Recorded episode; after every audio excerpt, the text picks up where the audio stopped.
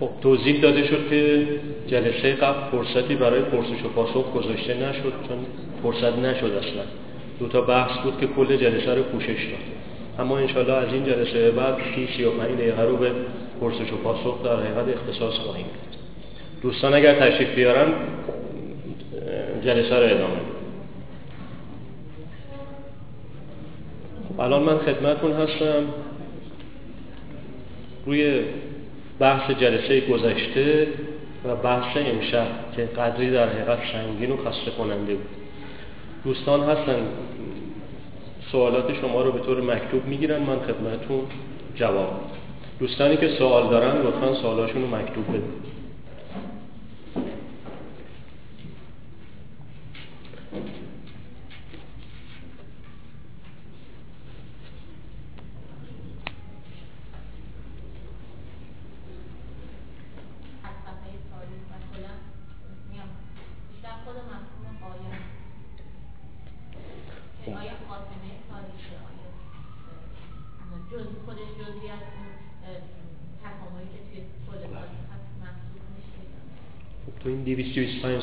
25 سال اخیر که سیرش و خدمتتون توضیح داده شد.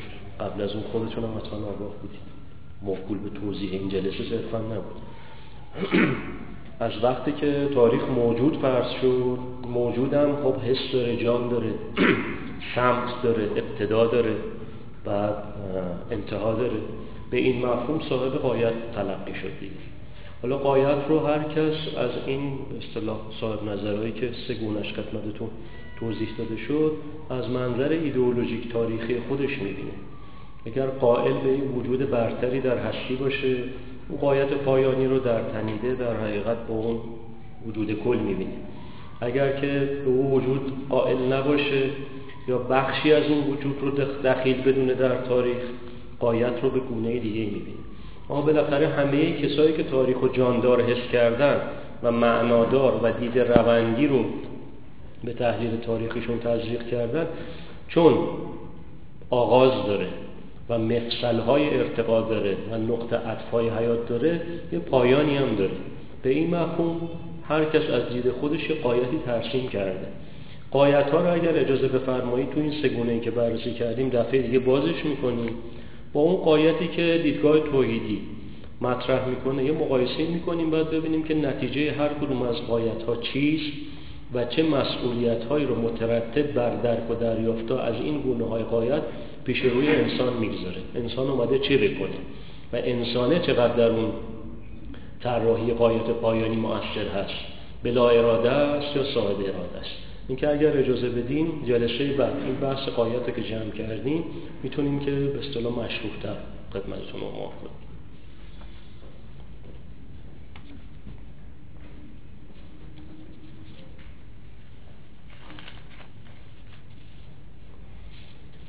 دوستی سوال کردن مرز دیدگاه مارکس و توینبی در رابطه با محور خدا رو لطفا توضیح دهید. خب دیدگاه اول که اساسا دیدگاه مارکس قائل به این وجود نیست.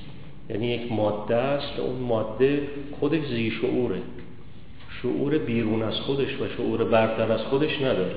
خودش در حقیقت مجهز به درک و دریافت و موجودی بیرون یا درون اون نیست که بخواد اون رو تجهیز بکنه. به این اعتبار اعتقادی اصلا به ماورا نداره. و در کنار ماتریالیسم تاریخی ماتریالیسم فلسفی است. یعنی مقدمه بر ماتریالیسم تاریخی ماتریالیسم فلسفی رو مطرح کردن که ماتریالیسم فلسفی تبعین جهان حول ماده است.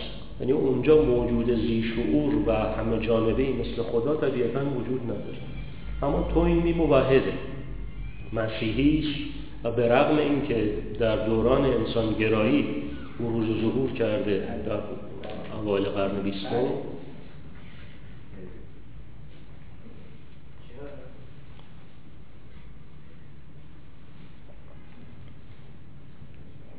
اما در چارچوب تحلیل خودش در حقیقت جایگاهی برای خدا منظور کرده. اون معتقد هستش که سمت تاریخ رو اراده انسان به میزانی و مشیت الهی به میزان بالاتری تعیین می‌کنن به همین خاطر در حقیقت از منظر خودش. خدا رو پشت پرده تاریخ می‌بینه که از پشت پرده گاههایی زمانهایی موسمهایی دخل و تصرف می‌کنه و مداخله می‌کنه. اما مداخلهگر اصلی انسان هست. اما او انسان. اگر کشف و شهودی داشته باشه عشقی داشته باشه می‌تواند خدا رو جاهایی در حقیقت فراخان دهد و در یه بزنگاه جلوه خدا رو با صمیمیتی که از خودش بروز میده در تاریخ ببینه. این تفاوت در حقیقت دو تا دیدگاهی بود که دوست عنوان کرده بودن.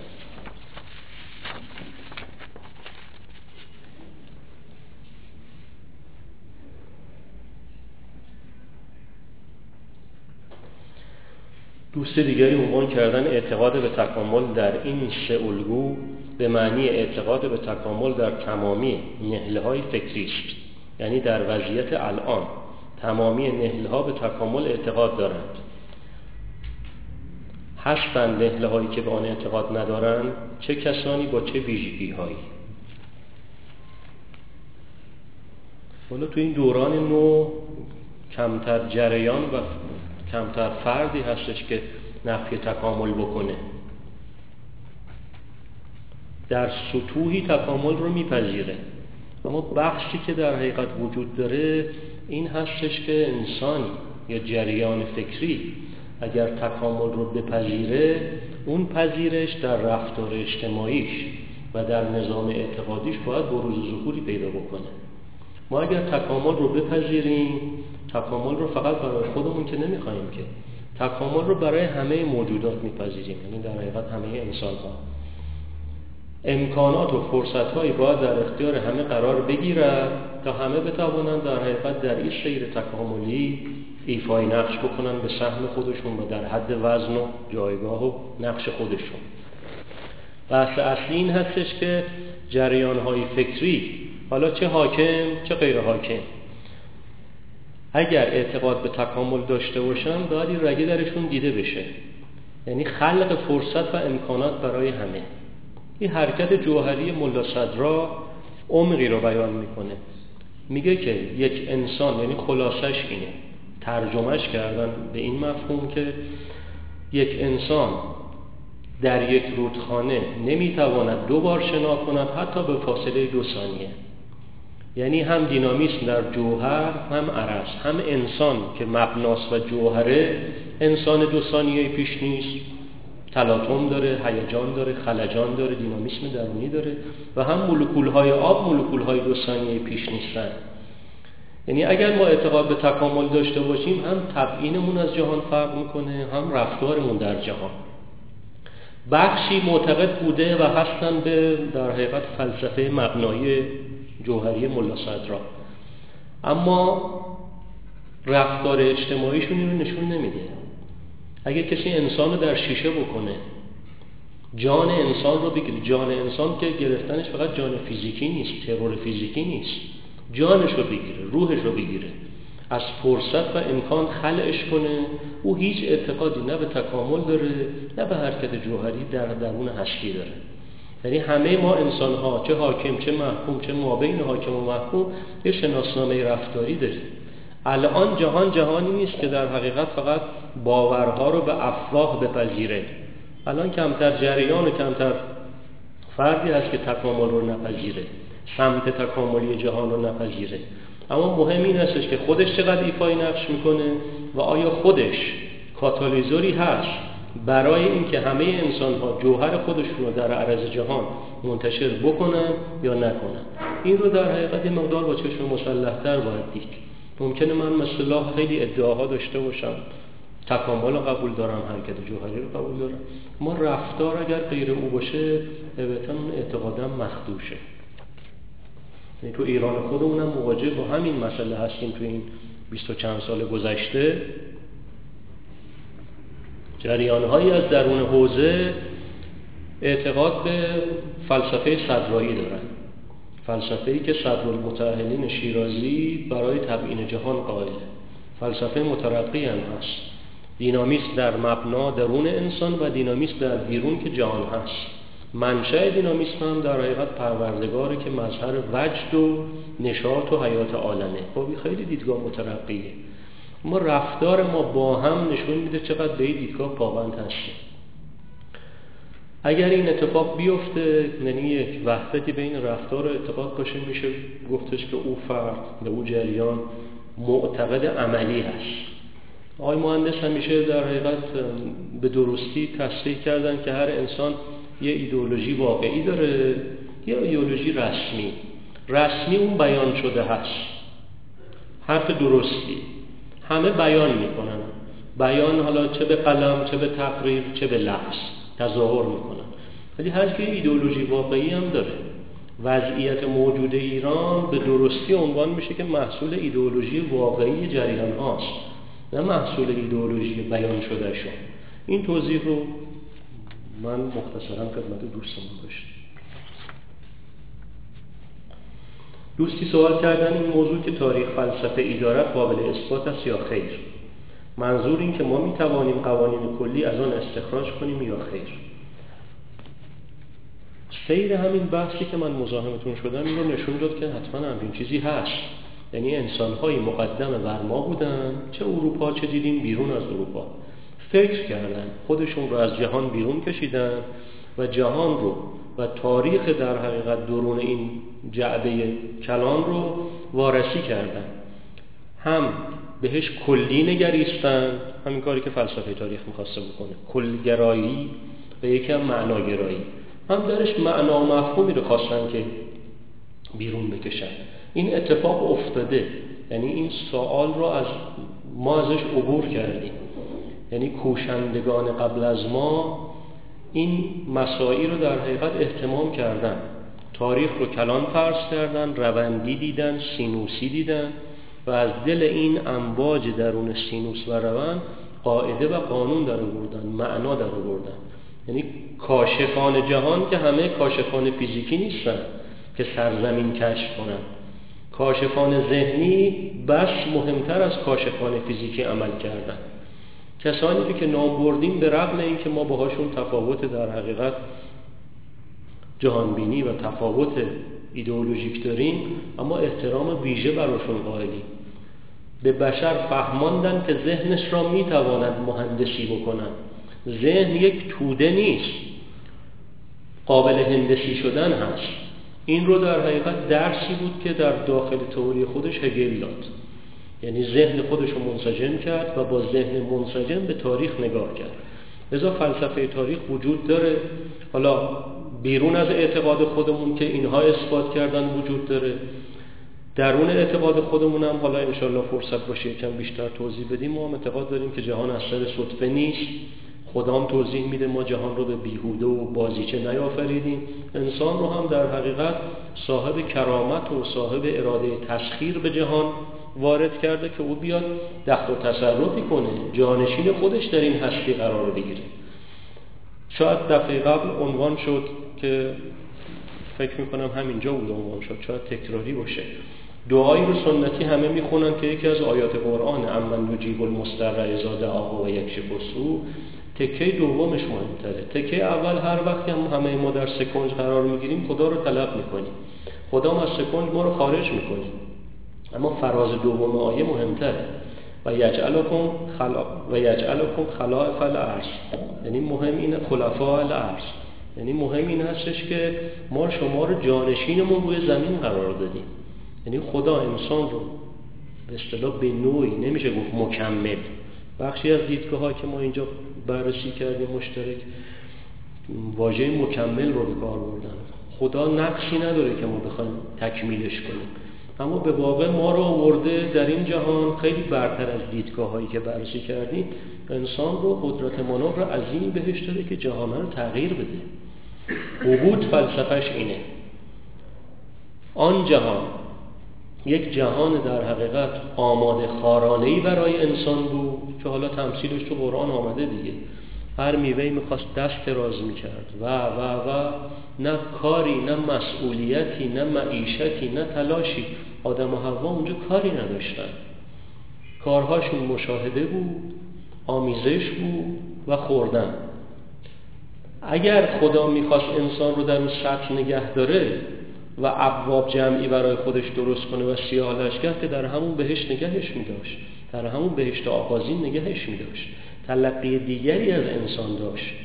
آسمان بار امانت نتوانست کشید برای فال به نام من دیوانه زدن.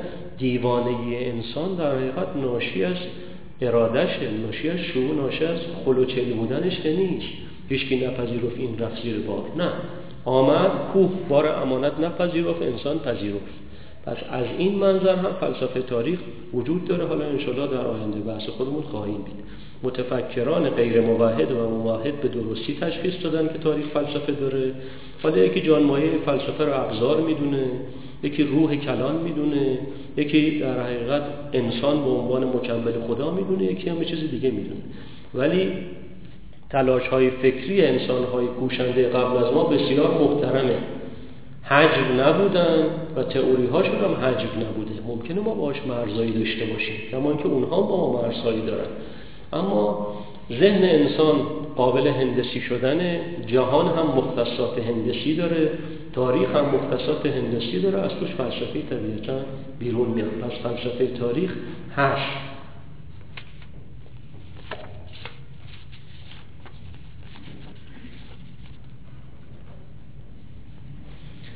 دوست دیگری ادهی تاریخ را فاقد قانونه فاقد قانونمندی خاص می‌دانند.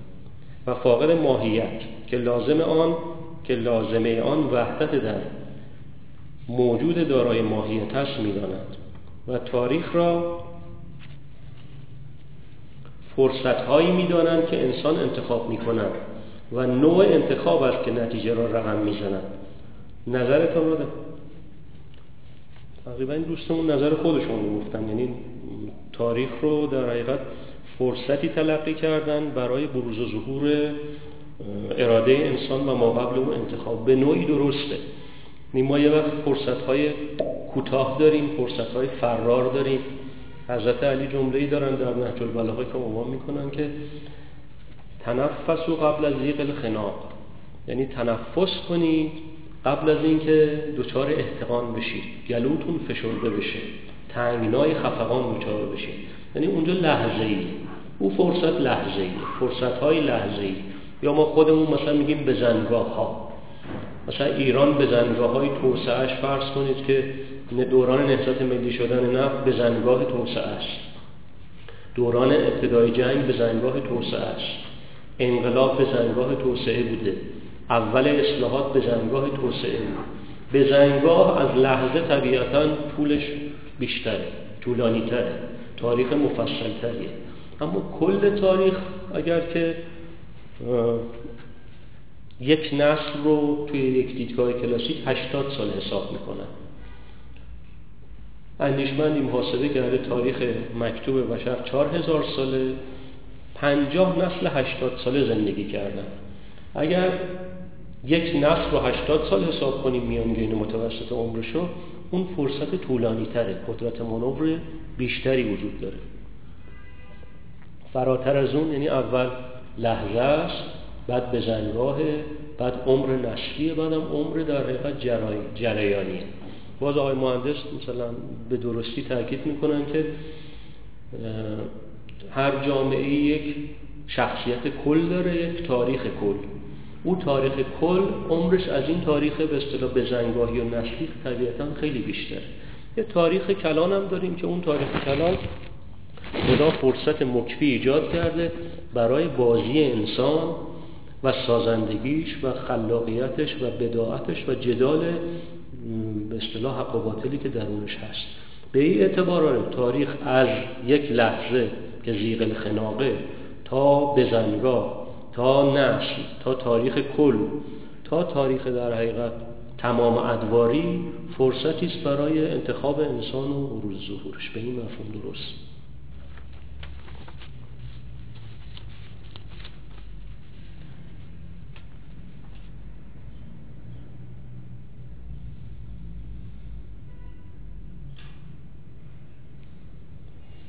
یه دوستی با مداد اتود خیلی ریز نوشتن امکان خوندن وجود نداره واسه اگر خودشون سوالشون رو توضیح بدن اگر من بتونم خدمتشون پاسخ بدم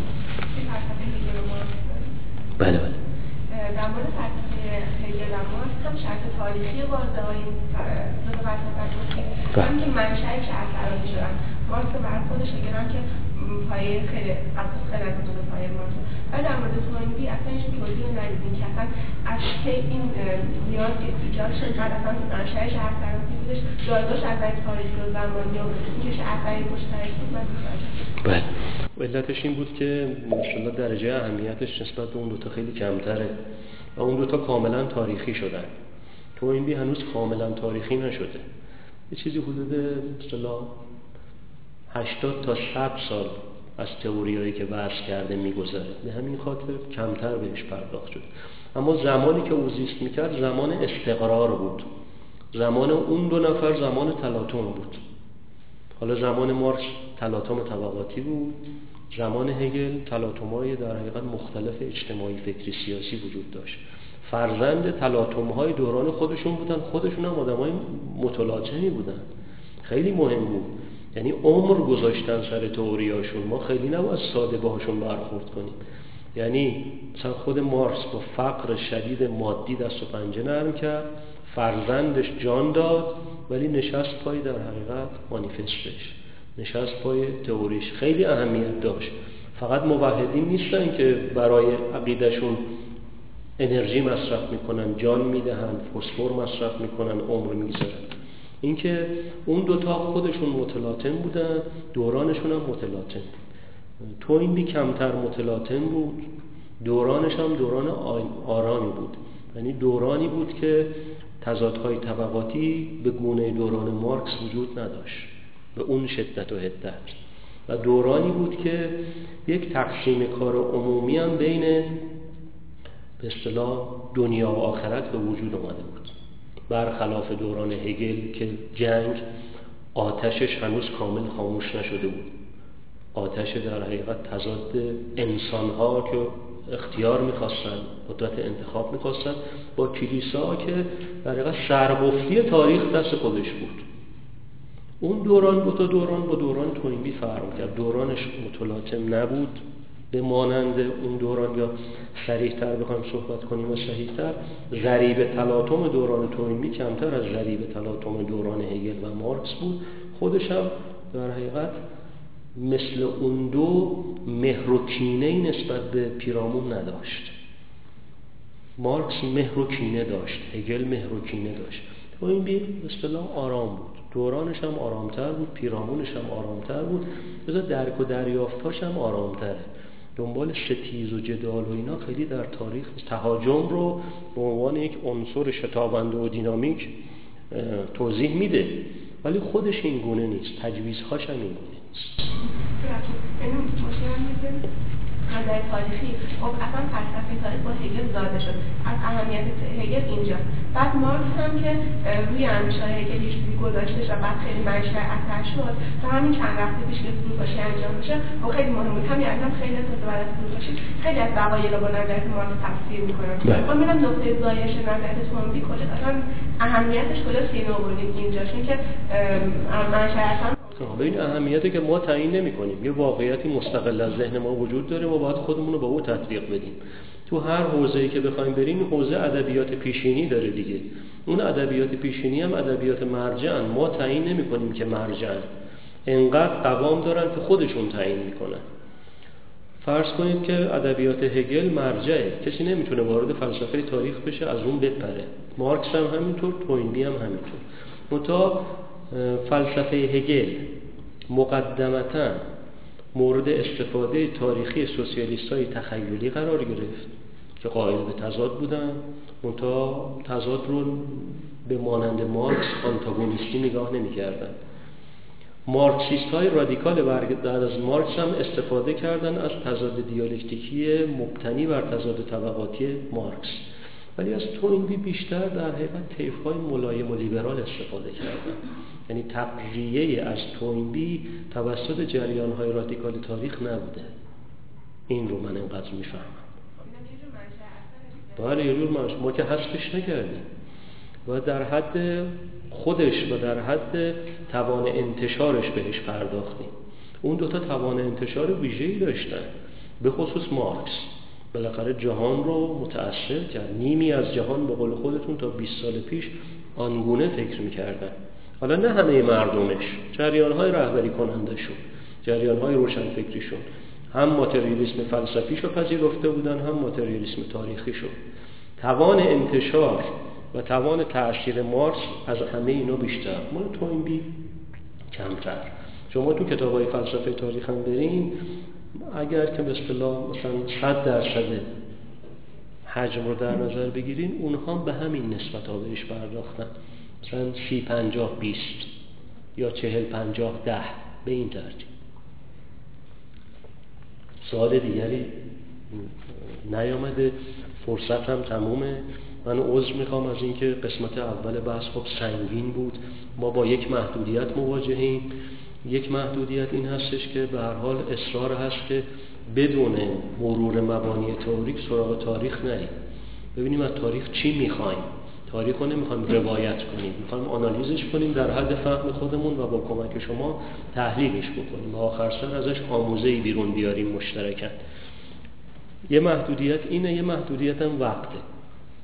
یعنی بیش از 60 دقیقه هیچ کدوممون حوصله شنیدن نداریم مغزم جذب نمی‌کنه. منم مجبور بودم یه حجم انباشته ای از اطلاعات رو تو یک ساعت هفتاد دقیقه مصرف کنم خدمتتون توضیح بدم. من عذر می‌خوام از اینکه یه مقدار بحثم سنگین بود و سرتون رو سنگین کردیم. سعی می‌کنیم از دفعه بعد انشالله جلسه مقدار تلطیف بشه.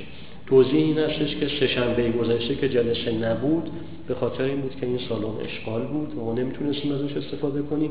انشالله هر سهشنبه ساعت پنج و نیم تا هفت و نیم جلسه هست. از زمانی که وارد بزنگاه هم میشیم زن بزنگاه تنباکو رو ابتدای اون بحث آقای مهندس صحابی اهمیت دورانی او فراز رو خدمتتون توضیح میدن. بعد من خدمتتون خواهم. تا هفته دیگه شما رو به خدا میسپارم خیلی متشکرم.